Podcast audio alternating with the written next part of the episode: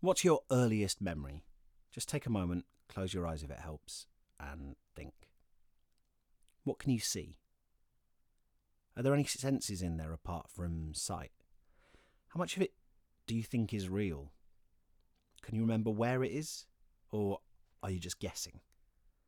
Hello and welcome to Death of a Thousand Cuts Couch to 80k Bootcamp Week 5 Day 5. I- I'm I'm really fond of these super old memories, right? The ones that are a bit fragmentary and dreamlike. They can be slightly frustrating if you're after documentary evidence of your life, but they can be fascinating if you treat them more like this strange and miraculous garden you can just step into and explore.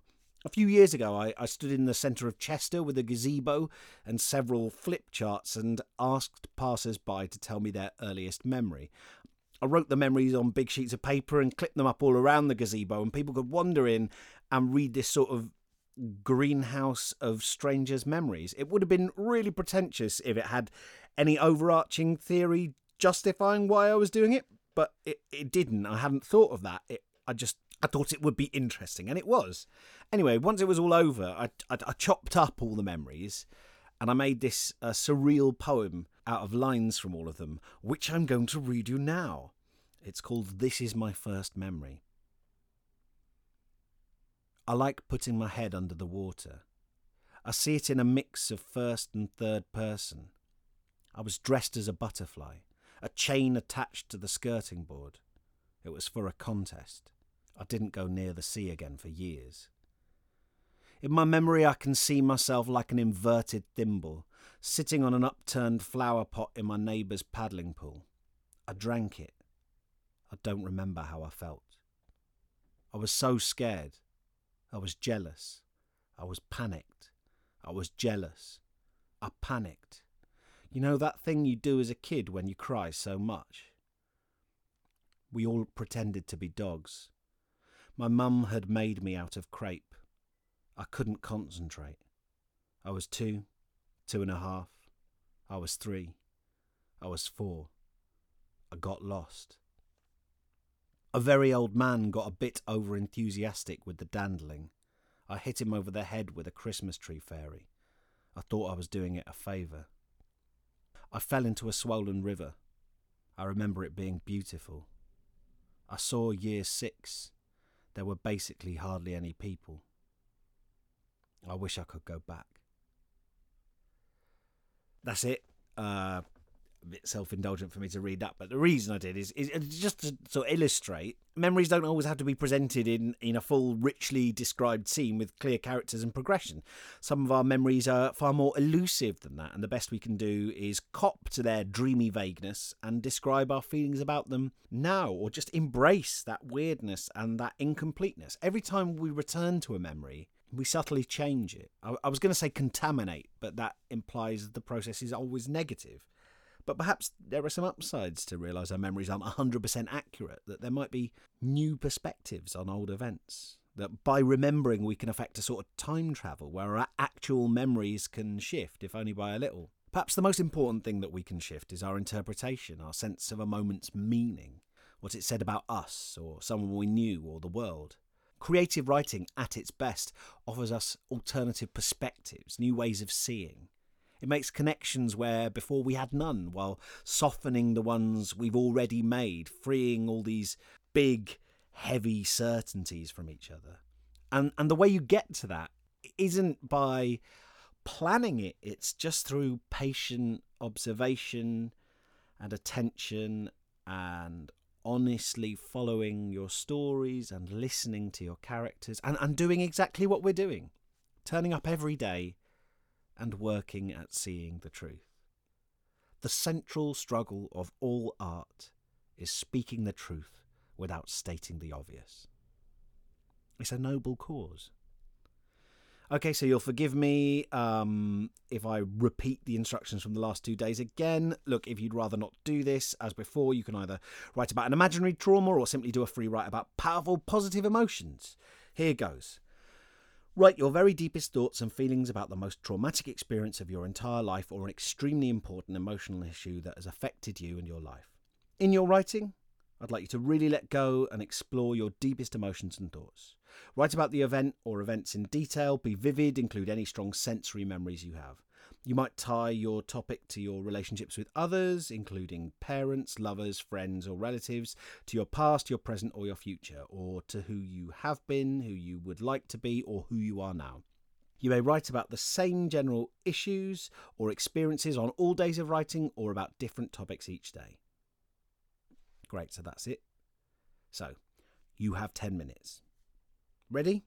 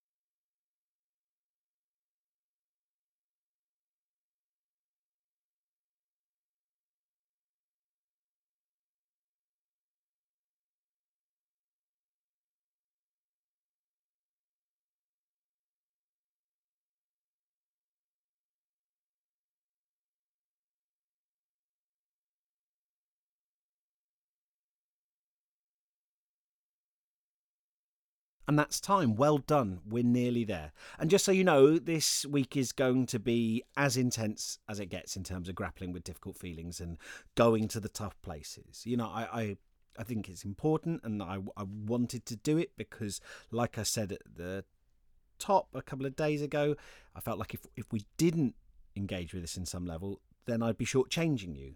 But on the other hand, this isn't the only side to writing, and it is by no means the most important one. It's just one aspect of it. Next week, I'm going to give you some lovely palette cleansers to do with metaphors and imagery and it'll be fun and super useful and uh, a really nice change of pace. So don't worry about that.